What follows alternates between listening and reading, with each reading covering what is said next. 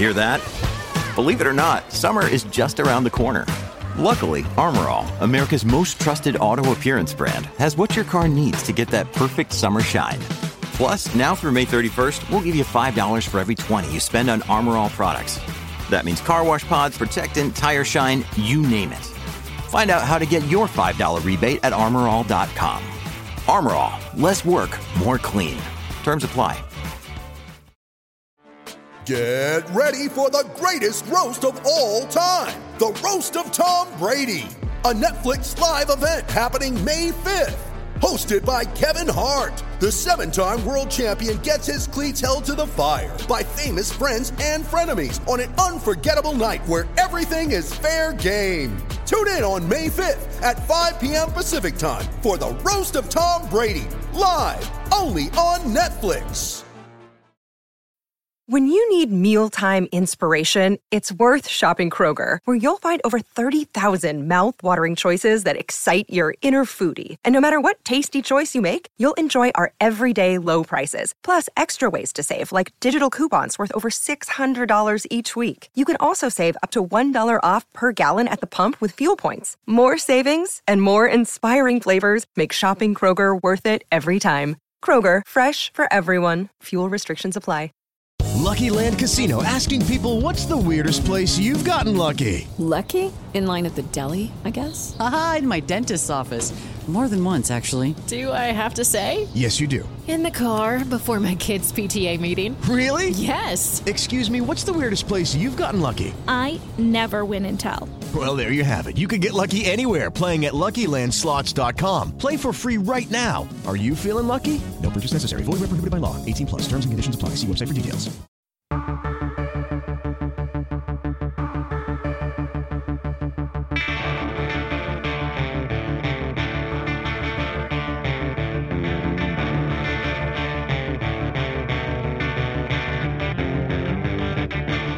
Autosport Podcast. We ask which team Fernando Alonso is off to now and look back at Lewis Hamilton's victory in the Belgian Grand Prix.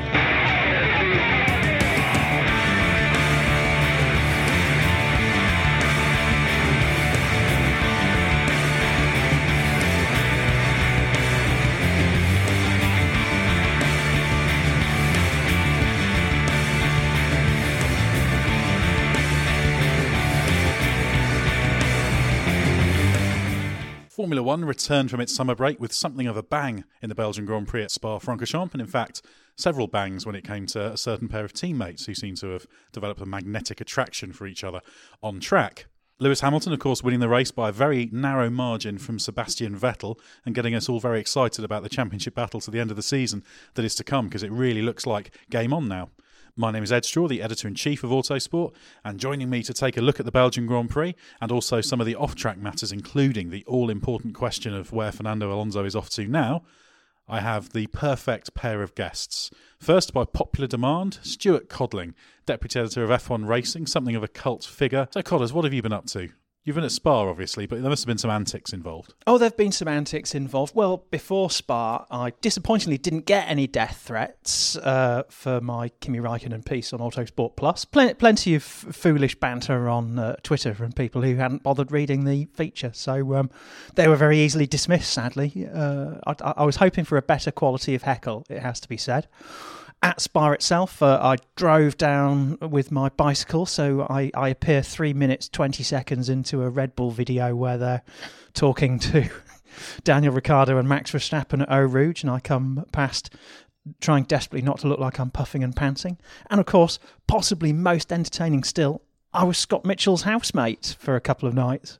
And that's a seamless way to segue on to introducing our other guest, Scott Mitchell, Autosport Plus editor, fresh back from Spa. Scott, you've declared yourself to be a pseudo Swede now. Is this down to your, your long hair strategy, which has led me to, to dub you Zlatan Ibrahimovic in tribute to the uh, the legendary footballer? Uh, yes, it's a combination of my Zlatan inspired man bun and the fact that I have a Swedish other half. Swede harmony, then. Oh, we're off to a fine start in this podcast, aren't we? With puns galore.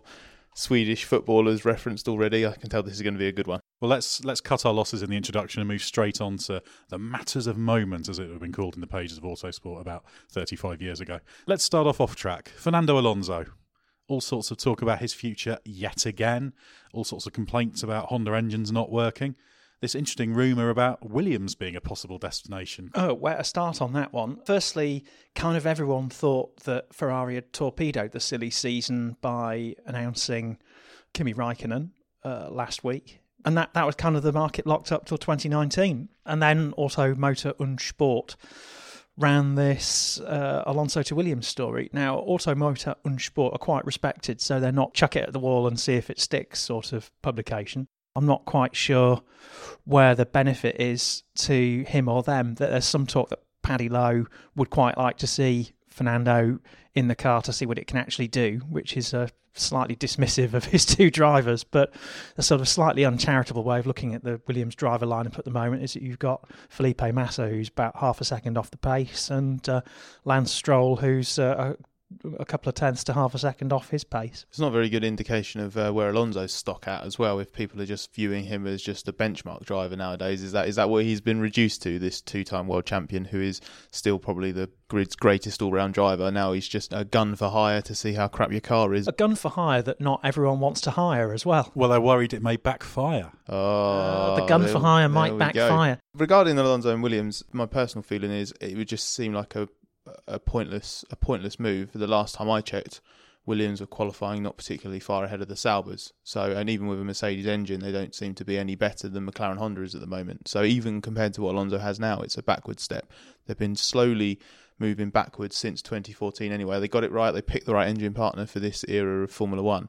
But as a team, they, they seem to be lacking direction. Yes, they've got someone like Paddy Lowe, but it's really difficult to actually see where that drive comes from. Surely he's better off staying at McLaren hoping to either get it right with Honda or pick a new engine partner, or even maybe move to Renault, where even if he can't fight for wins straight away next season, that immediately looks like a better short term proposition than, than going to a Williams. There'd be no point, I think, in going to Williams for him. It's not a team with massively obvious longer term potential.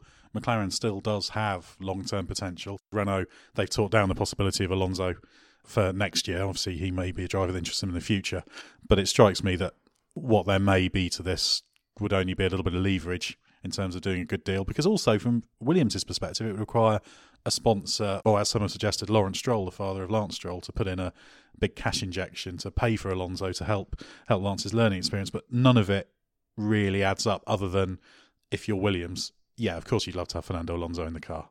Yeah, Fernando would want to destroy uh, Lance, not help him, and you you also get into that other problem that Williams have, which is that they need a driver over 25 in order to uh, allow Martini to market themselves worldwide off the back of their presence in Formula One.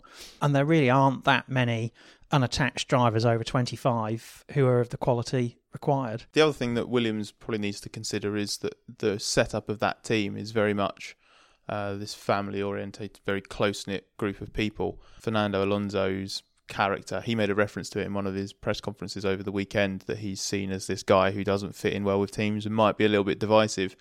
I think that's a I think that's a bad fit. He is a very divisive character. Just look at his history. That just doesn't seem to be something that Williams would go for, regardless of what Lawrence Stroll wants. So what's he going to do then? If he's not going to Williams, is he going to stay at McLaren? Renault have talked down the possibility of him going there. He says he's still got various offers to consider. Yeah, well, the, there has been some noise about him possibly going to IndyCar, but I don't, I, I don't really know what to think about IndyCar. It's entertaining enough. I, I don't go as far as Darren Heath does in describing it as um, national one make racing, but yeah, the cutting evaluation of one of F1's preeminent photographers. I'm I'm not sure if IndyCar is a viable option for him because it's where it's it would require am I, somebody. I, to, it would require someone to pay him enough. It would require Alonso himself to want to do a full season of IndyCar, which he has said is not something that's interested him. The 500 interests him, and I'm not sure that novelty value of the 500 apart it is uh, a, a, great place for someone of his caliber to be. He would only be taking the money, so the, the ball's in his court. Really, does he want to take the money? Or does he want a competitive drive? I, I think the trouble is he's through his own actions in the past and a, a combination of that and the way other contracts have fallen, there aren't really that many options for him. One thing I would say is that I'm becoming increasingly convinced that he won't be driving a Honda powered car in Formula One next season. And there was a comment that he made. Well, he refused to drive one that appeared to be working Yeah, at Spa, didn't he? yeah, that was interesting. So basically, uh, he he only just asked for a weather update uh, from McLaren just to see if there was any rain on the horizon, if you know spice things up because he'd been he got up to seventh after a great start and he was just getting mugged on the Kemmel Straight um, pretty much every other lap. So he gradually fell outside of the points. He wanted to see if there was any chance of the of the weather doing him a favour, and then uh, oh, very co- very com- coincidentally, as soon as uh, on very very soon after he got this confirmation that there wasn't any rain on the radar, he brought the car back into the pits with what he said was an engine problem. But Honda said that there was nothing on the data at the time to suggest there was a problem, but they brought it in anyway as a precaution. But um, as part of the the latest Alonso bashing of, of Honda over that weekend, there was a comment after the race where he was asked how much longer he thinks he can put up with this, and he said, "What seven or eight races?" So indicating till the end of the season. So to me, I interpret that, given how furious he's been at, at Honda this season, I interpret that as either McLaren is gonna ditch Honda and will be having a different engine partner next season, or Alonso's out of McLaren because McLaren's sticking with Honda. But I massively interpreted that as Alonso flat out saying, I'm with Honda for seven or eight more races, however long the season lasts. It could just be words, though, couldn't it? Words and noise that we just attach an interpretation to. You know, it could be completely out of his hands what engine they go with because the all these there was there was talk of a very complicated swapsy uh, deal going on uh, just before the summer break, uh, which would include McLaren taking Renault engines, Toro Rosso taking uh, Honda engines, and Carlos Sainz Jr. going off somewhere and doing something. You know th- that that's already come unstitched, hasn't it? Because the Toro Rosso deal is off, even if it was ever on, and um, the the Honda contractual obligation that we understand that they were uh, they had some sort of agreement that they would be providing parity with Mercedes at some point, probably around Spa time. But the Spec 4 did not arrive. We got Spec 3.5 and 3.6, and then 3.6 didn't work. So 3.6, we, went, we went back to 3.5.5 or 3.5.8. You must restart Safari after uh, this system update. It was just a, it, it was just the latest sort of shambolic Honda performance over a Grand Prix weekend, and I just can't I just can't see Alonso uh, running with Honda power next season. And we know that he's always said he'll make up his mind in September. My guess would be that McLaren has a month to unpick itself from whatever contractual obligation it's got with Honda. You know, ultimately, if there are clauses, maybe they can then maybe they can sort of blag their way out of it through that. I just can't I, just, I can't see it happening. I think uh, I think we'll have some kind of confirmation soon that McLaren's either parting ways with Honda or parting ways with, with Alonso. And you got to think that if he if McLaren genuinely has the chance of Renault engines next season, Alonso said a lot of good things about what McLaren's doing as a team. He said that they'd easily have been being fastest in qualifying if they'd had a proper engine in the car at Spa.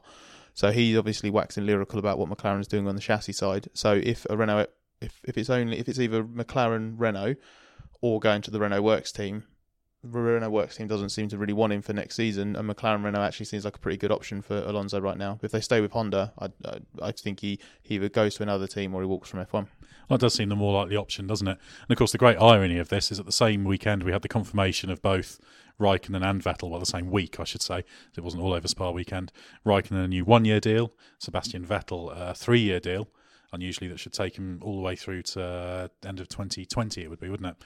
And that's, of course, the seat that Alonso turned his back on to go to McLaren. Uh, It's a good deal for Ferrari. The the Raikkonen thing was something we did flag up um, in the uh, controversial Raikkonen should retire feature. Uh, Oh, did you write something about by. Raikkonen? I think I might have done. Well, I believe that deal was done just before the break. you know, the, the the pr- the premise of that feature, which we haven't at all mentioned previously, is that Raikkonen is is a wasted talent who certainly shouldn't be uh, prattling around being number t- obliging number two to uh, another multiple world champion.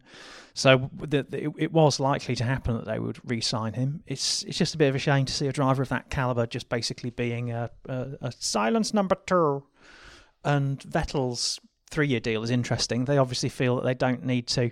I, I, I was almost going to use the word incentivize there, but I, I stopped myself. It, it you you would normally give a, a driver an incentive to work hard by keeping them tethered to a short deal. um, e- either a one or one plus one or a two plus one. But for it to be straight three years shows they've got a lot of faith in his continued burning competitiveness over the next three years. Ferrari's staunch conservatism over the years always suggested that it would ultimately lean towards Kimi, especially as this is his best season since you know in his second spell at Ferrari. What was unexpected, I think, was the length of the Vettel deal, just a straight announcement of a new three-year deal, because it now it takes him out of that 2019 driver market, which everyone was sort of looking at, thinking, right, okay, so at the moment we've got Bottas at Mercedes, but he's only on a one-year deal, so they'll probably only sign him on a one-year deal for next year.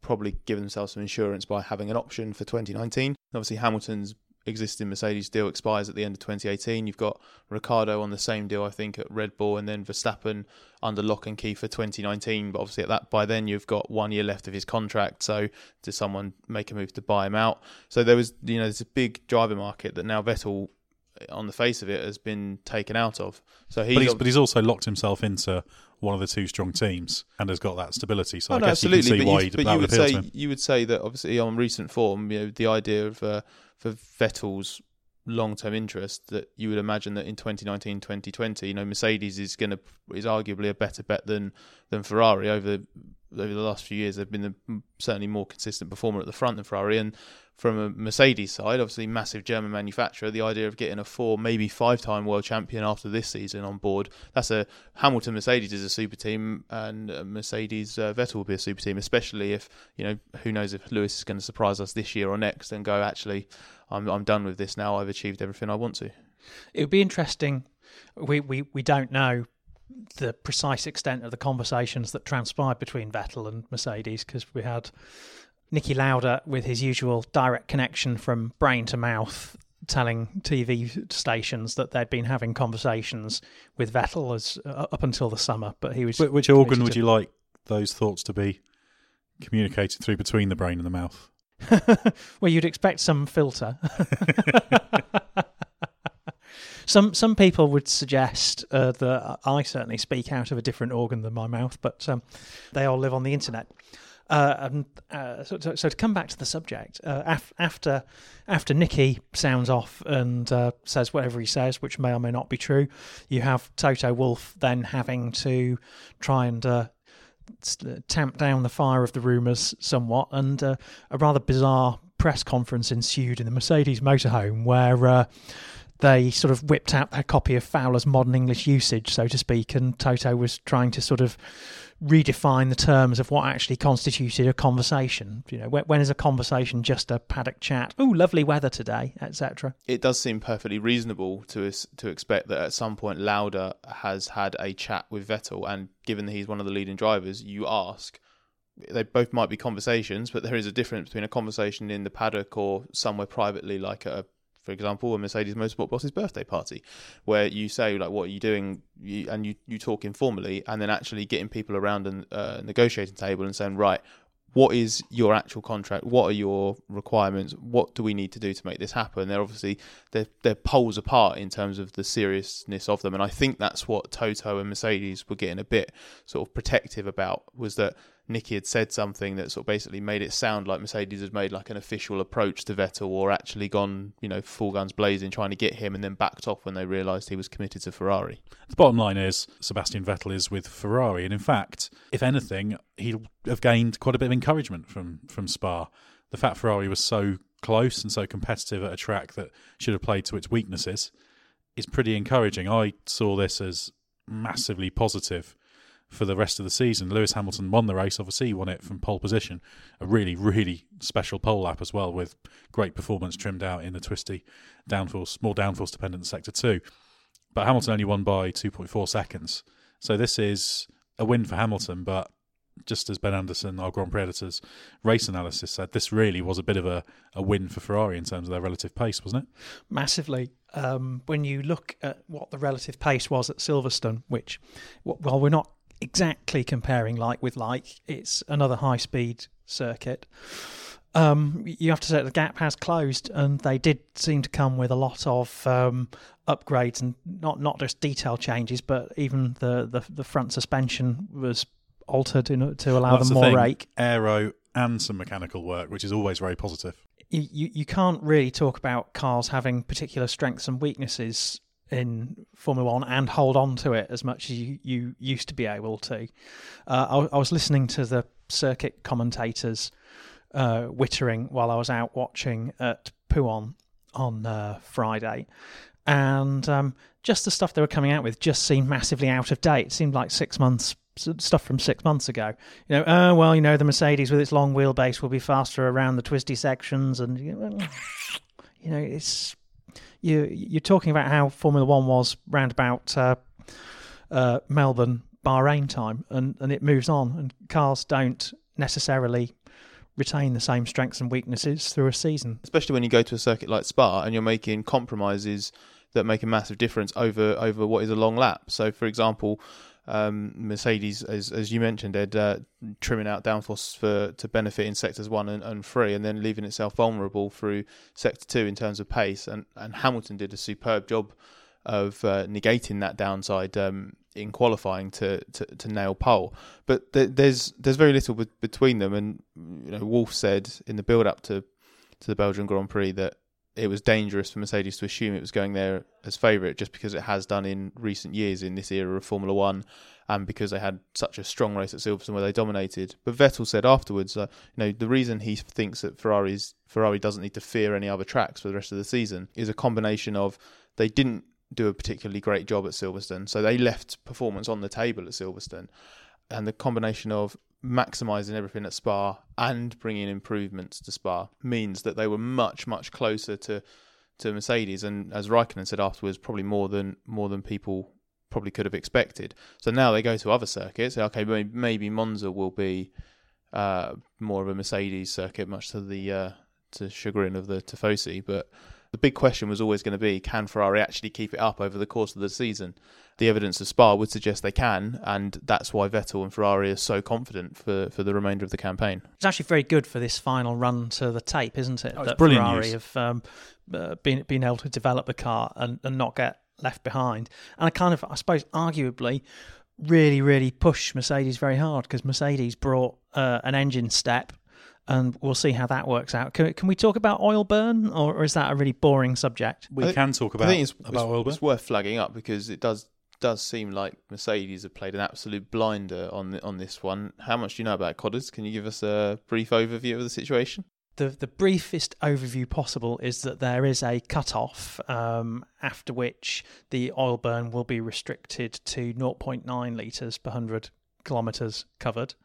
Uh, and um, that uh, deadline is now. So they have enabled themselves to run an engine that burns 1.2 litres of oil per 100 kilometres. They being Mercedes. Now the difference between those two is uh, that's that's what 300 uh, millilitres, which is about the amount of liquid you could fit in the happy mug that I'm uh, waving here, which uh, obviously doesn't translate to podcast listening. So let's say it's about the size of a can of Coke. So you've got you're looking at two or three cans of Coke worth of fuel per race, Oil. or rather cans of oil that you can burn as fuel per race. I'm not I'm not explaining this very well Well, at all. and also- you meant, you say Coke. Is Pepsi okay? Pepsi is okay, or or Coke Zero, or Pepsi Max. Seven Up, Tango. Seven Up, Tango. Other soft drinks are available. Other soft drinks are available. I should mention. It should also be noted that it's not just an amount you can burn for performance advantage. Obviously, there is a fundamental process by which you do use up some oil while you're using it. So Yeah. there is part of a process there that has to happen. You can't just put a load of oil in and then it's all there at the end in the Oil be the judge of that, Ed, as uh, Pam Ayres might have said. Well, the point of the point of all this is that Mercedes introduced this new engine um, before the cutoff. They introduced it for Spa. So this new engine for the rest of the year, whenever they choose to use it, uh, they will be able to use 1.2 litre. They will be able to burn 1.2 litres of oil per 100 kilometres travelled. Now Ferrari, yeah, let's assume Ferrari is going to introduce its new engine for Monza because home race is a high speed circuit. There's going to be a lot of performance there. and they always expect to break into a fifth engine Ex- anyway. Exactly. So let's say they do that here, um, or at any point over the rest of this season, uh, they will have to adhere to the new limit. It's a marginal gains sport now, so this really does indicate the the extent that, or the level you have to go to uh, to to find those tiny little gains. It's obviously worth doing, otherwise they wouldn't have done it. And um, you know, as, as we've just been saying, Ferrari are pushing them very closely, so that they they felt that they've had to bring this step. I don't think it's going to be decisive or a magic bullet. It doesn't just mean that they have to use power unit number four throughout or engine number four throughout. You can mix and match. So there'll be other active ones in the pool, and obviously that will ensure that, that they're to the same specs. That's that's not a not a bad thing. But I think certainly Mercedes were pretty surprised internally by Ferrari's relative lack of competitors at Silverstone. They expected to be ahead, but they thought actually this is this is pretty good. I think the feeling after Spa will be hmm, this is going to be this is going to be interesting because there was a risk that Ferrari wasn't going to be in the game on as many circuits as you might want in the run-in, but they are going to be, I think. Well, let's look at the actual way the race was won. Obviously, Hamilton led from pole, had a little bit of an advantage on the ultra softs early on, so the race was all carrying on fairly normally until that safety car period. The decisive moment was at the restart with Vettel in the Ferrari on the on the softer tyres, Hamilton on the softs because he'd done an extra run in Q2, so he didn't have a fresh set of uh, of ultras to throw on. So that meant that Vettel was in was in good shape. I have to say that when I was watching Q2 and the both Mercedes were very obviously through, they'd made the cut, they were miles ahead. Uh, I, I I did wonder why they were doing uh, another run, and and noticed that Ferrari weren't it, it did, it did seem very peculiar. This created the interesting situation whereby Vettel had the quicker tyre. He was always going to be strong off the source. Hamilton made life a bit difficult for himself at the restart because he, he did a really good job of the restart, but he wasn't in the right engine mode. So he got the jump on Vettel, getting onto the power on the run up to the chicane, but then Vettel reeled him back in. And then they were kind of on top of each other coming out of the source. And Hamilton, interestingly, said that at the source, because he knew Vettel was going to attack on, on Kemmel, 90% throttle, managed to basically keep Vettel right on top of him on the run down to Eau Rouge to avoid such a big run being gathered. Because obviously, if you can carry the pace off out of Raidillon, you can breeze past someone and have a decent advantage. So that was a really good bit of racecraft, I think, there from Hamilton after making the initial mistake at the restart with it with the engine setting. To then I'd do extend, that was very sharp. I'd, I'd extend that to the whole of the uh, the, the last eleven laps or so because certainly at the restart, I thought Vettel was going to get him at La Source, and then it, they were very, very close. From from watching it, either on the trackside or TV, it would, would have been very hard to see that Hamilton lifted, but they were very, very close. And uh, to have that feel for the absolute maximum grip you were going to get from the uh, under braking at uh, Les Combes, I thought was extraordinary. It demonstrated the level that Lewis is operating at that um, he, he was able to do that. He had the presence of mind, even though he'd been flapping on the radio behind the safety car about the steward's decisions, that he he had the presence of mind to to lift and give uh, Vettel a little bit to think about there and, and hinder his attempt to then get a run on him at Les Combes.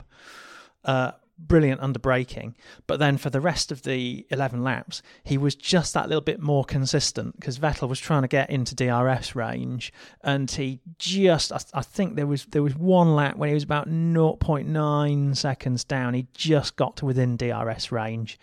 Uh, but then Lewis was able to break it again and, and the, the, it was.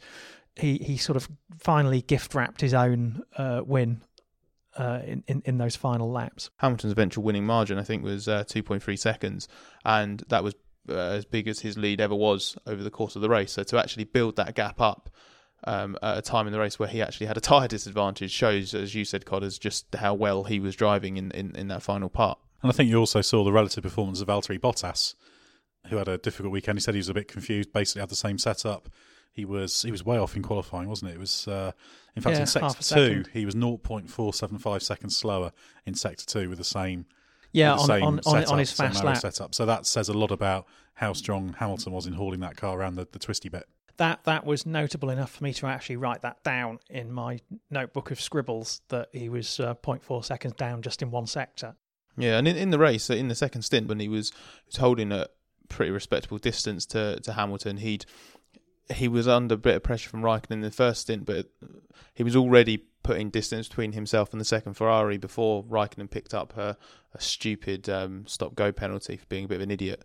And Bottas was actually looking quite quite good, I, I guess, in in the second stint. But by that point, the damage was done from qualifying in the first stint, and then I think the difference between the two was uh, magnified again by what happened under the safety car because they were both on soft tyres, both had drivers behind them on ultra softs to, to attack.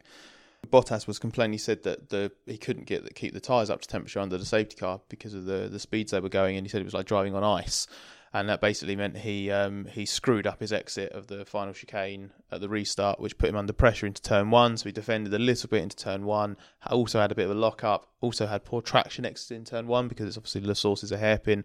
He was on soft tyres, and then he was uh, mugged by uh, Ricciardo and Raikkonen on the Kemmel Straight. But he actually should have been in a much better position than Hamilton at the restart because he should have been tucked up behind Vettel and benefiting from the fact that being behind Vettel and Hamilton would have given him a double tow down the Kemmel Straight. Marginal gains again, isn't it? Uh, I, I, think just the, the, the difference in, in, that restart performance uh, says it all.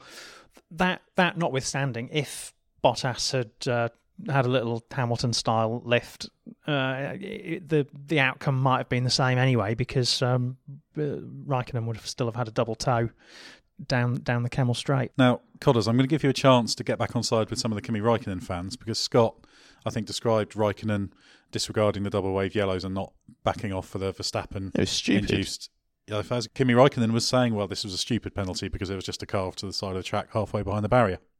Do you want to defend him? Do you know what? I will. You're an idiot as well, then. Not. Um, I'll I'll defend him to an extent because the fact is that yellow flags were showing. Quibble quibble about whether they should have been on if, if, you want, but at that time, when you're in a race situation, you don't just decide you're going to ignore a yellow flag because you think you know better. That in itself was dim and unprofessional and not becoming of a world champion. He should retire. He should retire. That notwithstanding, uh, he did drive very well to ameliorate the loss caused by his stupid mistake because he very quickly uh, he came out behind Ocon, if memory serves, made very short work of Ocon. Uh, Mercedes engined car, so not to be sniffed at. Then nailed Hulkenberg, and then he he benefited, of course, from the safety car to get back on terms, and that put him in a position to regain uh, another position. But uh, Scott's putting his hand up now, so he's going to argue with me. I, I think I'm done defending Kimi Raikkonen. I, I think I, I agree with you that Raikkonen did well to counteract some of the damage he inflicted on himself, but you only have to look at the race result. He finished uh, almost four seconds behind Ricciardo. Yeah, Raikkonen. He, okay, so he was opportunistic by mugging Bottas at the same time as Ricciardo, and then he had what ten laps to pass a Red Bull, a Renault-powered Red Bull at Spa and he ended up drifting away from him. Uh, he it's it's really frustrating because he was so good in practice and Saturday practice as well. Qualif- Q1, Q2, and then he picked up these mystery vibrations in Q3 that put him fourth on the grid. He sort of mentioned them again before the start, like there was a bit of a concern, but apparently he said afterwards that they were fine during the race, and then just goes He's just absent again. It's so frustrating. He showed, not for the first time this season, that he does still have these flashes that show that he can be a front running driver, guy who can fight for poles and the wins, and he doesn't actually throw a weekend together. Well, that's it's, just a, it's just frustrating. That's the thing. Sometimes we are quite harsh on Raikkonen, but it's because we know how good he should be. Yeah, yeah. we like we want, brilliant we want him to be putting it yeah. together. We would all absolutely love that. This was a guy who ten years ago was the, probably the most exciting guy on the grid, and he's just like it's it's just so annoying.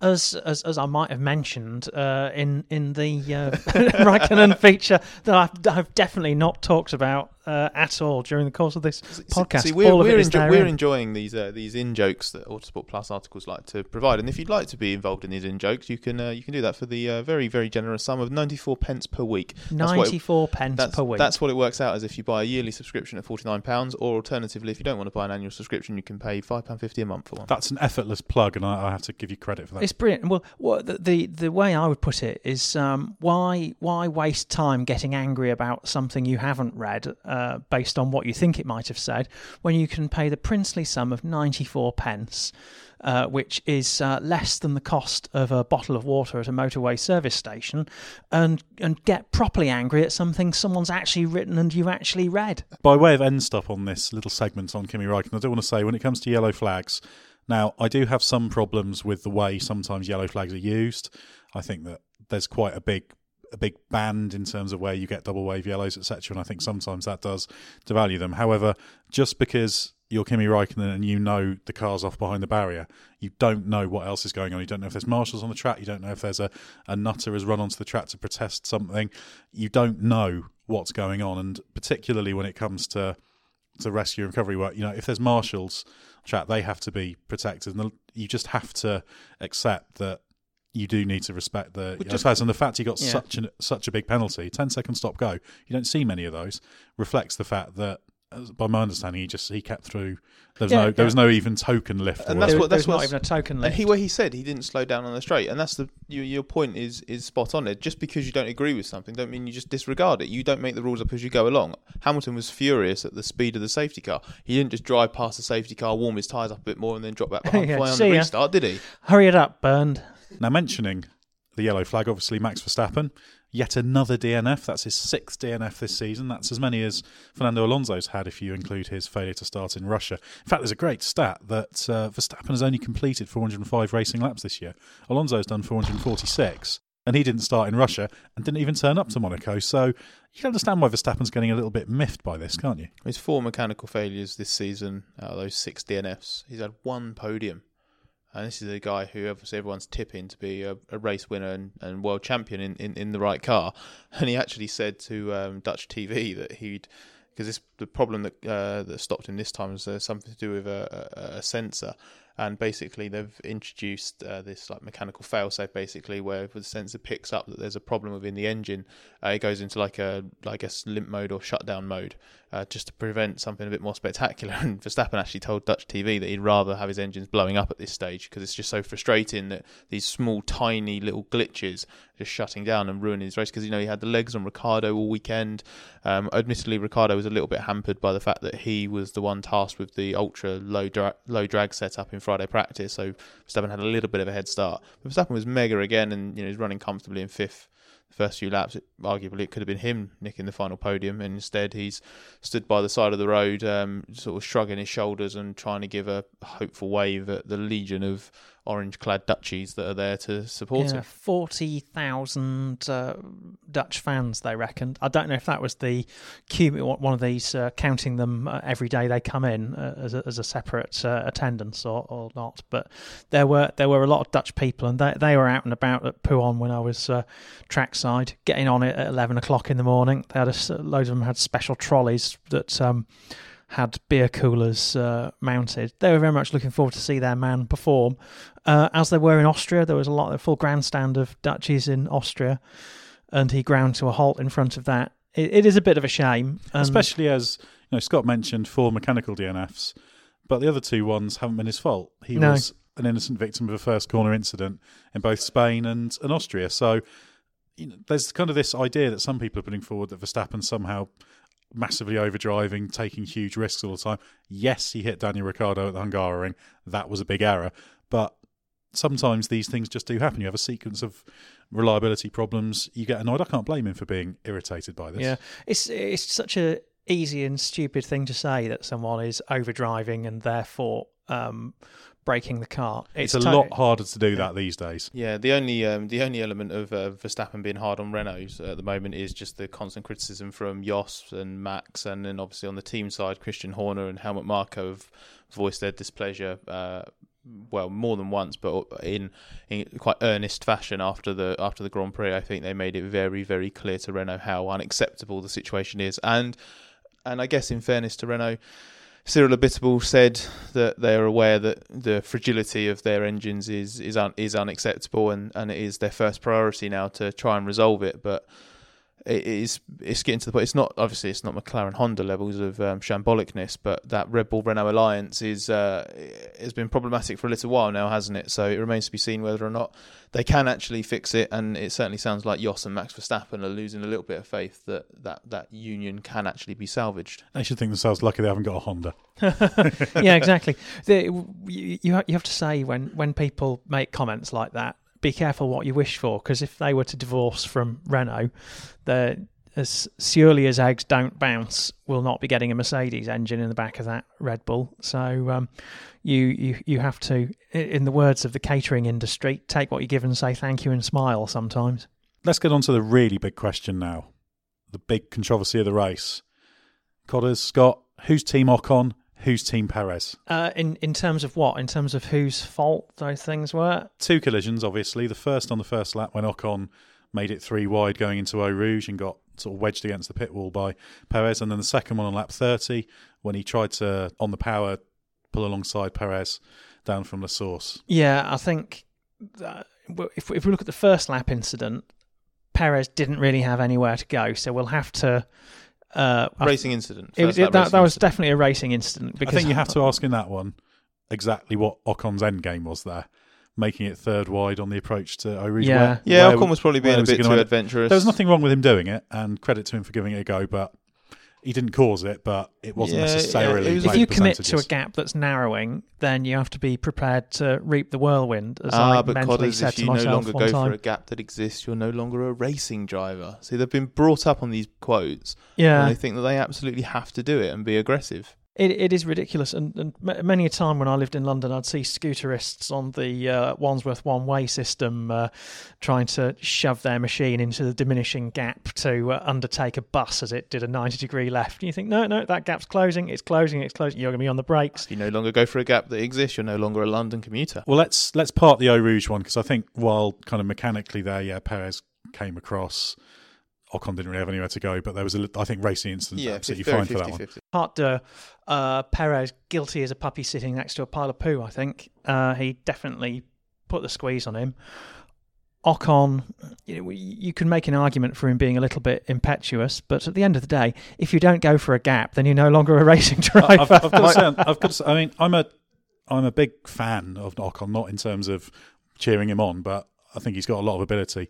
He's doing really well. But again, on that one, he's perfectly entitled to do what he did. But I do also have to ask what his end game was, because obviously the wall comes in there. yeah, I could it's, see it it's coming. A, I think Perez fundamentally was the cause of it. But again, it's it's putting yourselves in these situations. In fact, Gary Anderson, who's written a, a column on Autosport Plus all about this, in which he's basically sort of said, well, it's just idiotic these drivers keep doing this. So obviously, this isn't the first time they've collided. They collided in Hungary. They collided in Baku. Baku cost them a couple of podiums. That was a huge cost. But Gary pointed out that he doesn't see Perez and Ocon constantly colliding with other drivers this year. So it's obvious they've both got a bee in their bonnet about the other.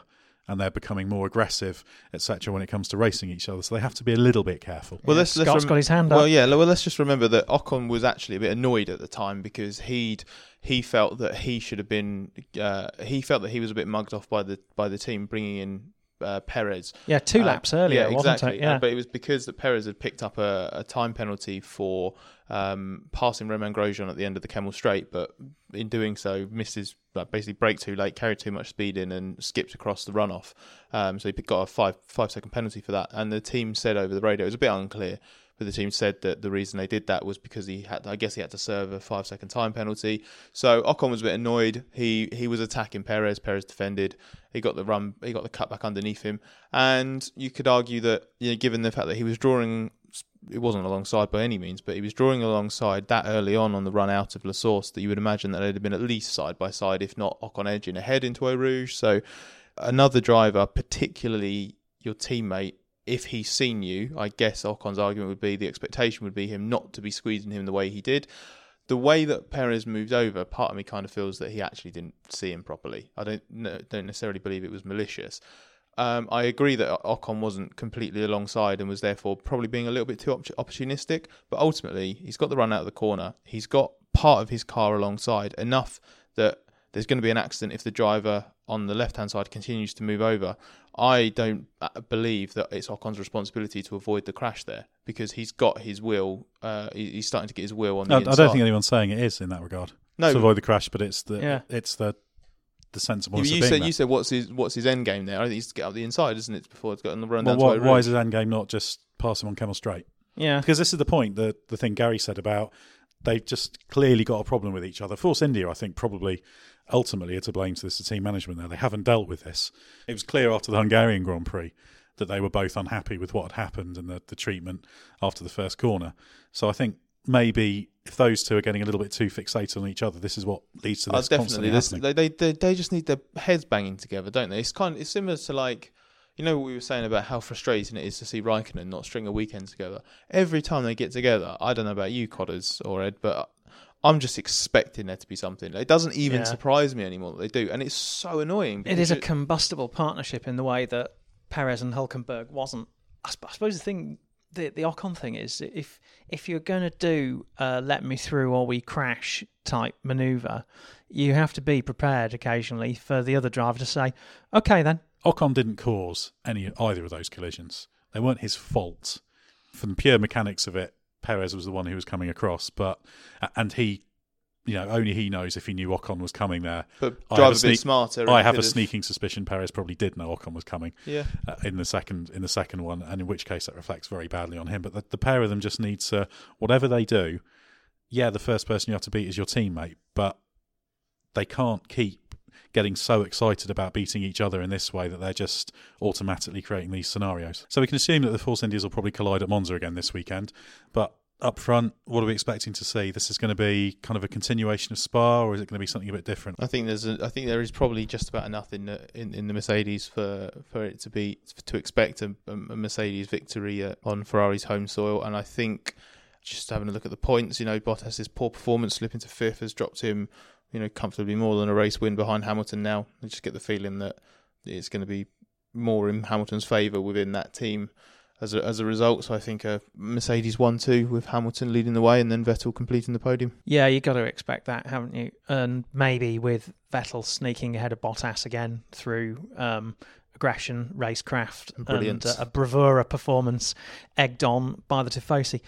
Uh, and, and apparently, viewing figures are up in um, uh, on, Sky Italia. Uh, the, the the whole of the country is energised by the improved performance of the Ferraris this year. We'll see a lot more Dutchies there again. So those, those of you who are fortunate enough to go to Monza need to be uh, making an early start when you're driving in. It's going to be great fun, though, if Ferrari could win, though. They haven't won at Monza since 2010. That'll be, uh, That'd be very, very good for the season. But anyway, you'll be able to follow all the news and coverage and reports, etc., from the Monza weekend on autosport.com. And you'll also be able to check out all the latest features on Autosport Plus, which is admirably plugged by Scott earlier in the podcast, and indeed Codders. Autosport Magazine's out every Thursday. This Thursday's issue's got Ben Anderson's race report, his ever controversial driver ratings. Read those, disagree, tell him about it on social media. He absolutely loves that. We'll also have F1 Racing Magazine you can get. So thanks very much to Stuart Codling and to Scott Mitchell for your insights on Spa. We'll be back soon with another Autosport podcast.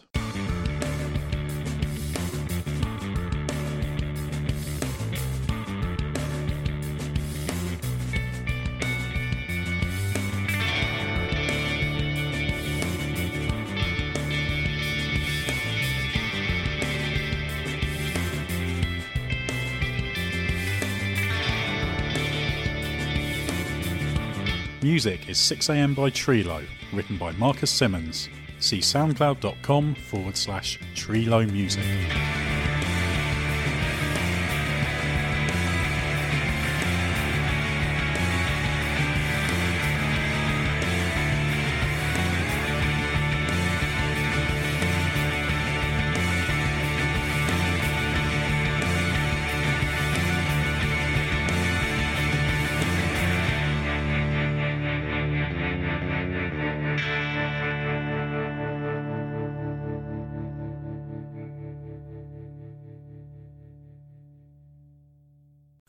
Redeemed a $50,000 cash prize playing Chumba Casino this year. I was only playing for fun, so winning this was a dream come true. Chumba Casino is America's number one social casino experience. It's serious fun. With over 80 casino style games to choose from, you too could win life changing amounts of cash. Be like Mary. Log on to chumbacasino.com and give them a whirl. That's chumbacasino.com. No purchase necessary, void or prohibited by law. 18 plus. Terms and conditions apply. See website for details. The voice in the preceding commercial was not the actual voice of a winner.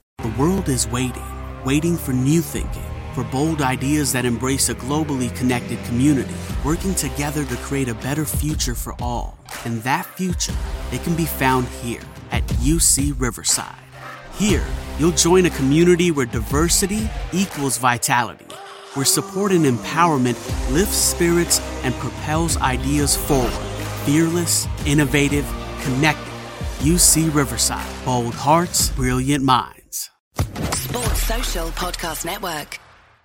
Step into the world of power, loyalty, and luck. I'm gonna make him an offer he can't refuse. With family, cannolis, and spins mean everything. Now, you wanna get mixed up in the family business. Introducing The Godfather at ChumbaCasino.com. Test your luck in the shadowy world of the Godfather slot. Someday, I will call upon you to do a service for me. Play the Godfather, now at ChumbaCasino.com. Welcome to the family. No purchase necessary. VGW Group. Void where prohibited by law. 18 plus. Terms and conditions apply.